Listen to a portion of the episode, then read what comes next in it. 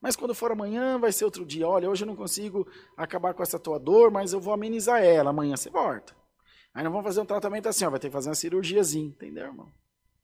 E vai buscando o resultado. Às vezes ele vem de uma vez só, às vezes ele demora um pouquinho mais. Não importa se o teu já veio, se você já está abraçado com a tua bênção, ouvindo o irmão Rodrigo pegar com o sorrisão emendado de orelha a orelha, você ainda está que nem Jó, coçando algumas feridinhas do final, né? Ai meu Deus, que coceira. Não tem problema. Você está no caminho da libertação.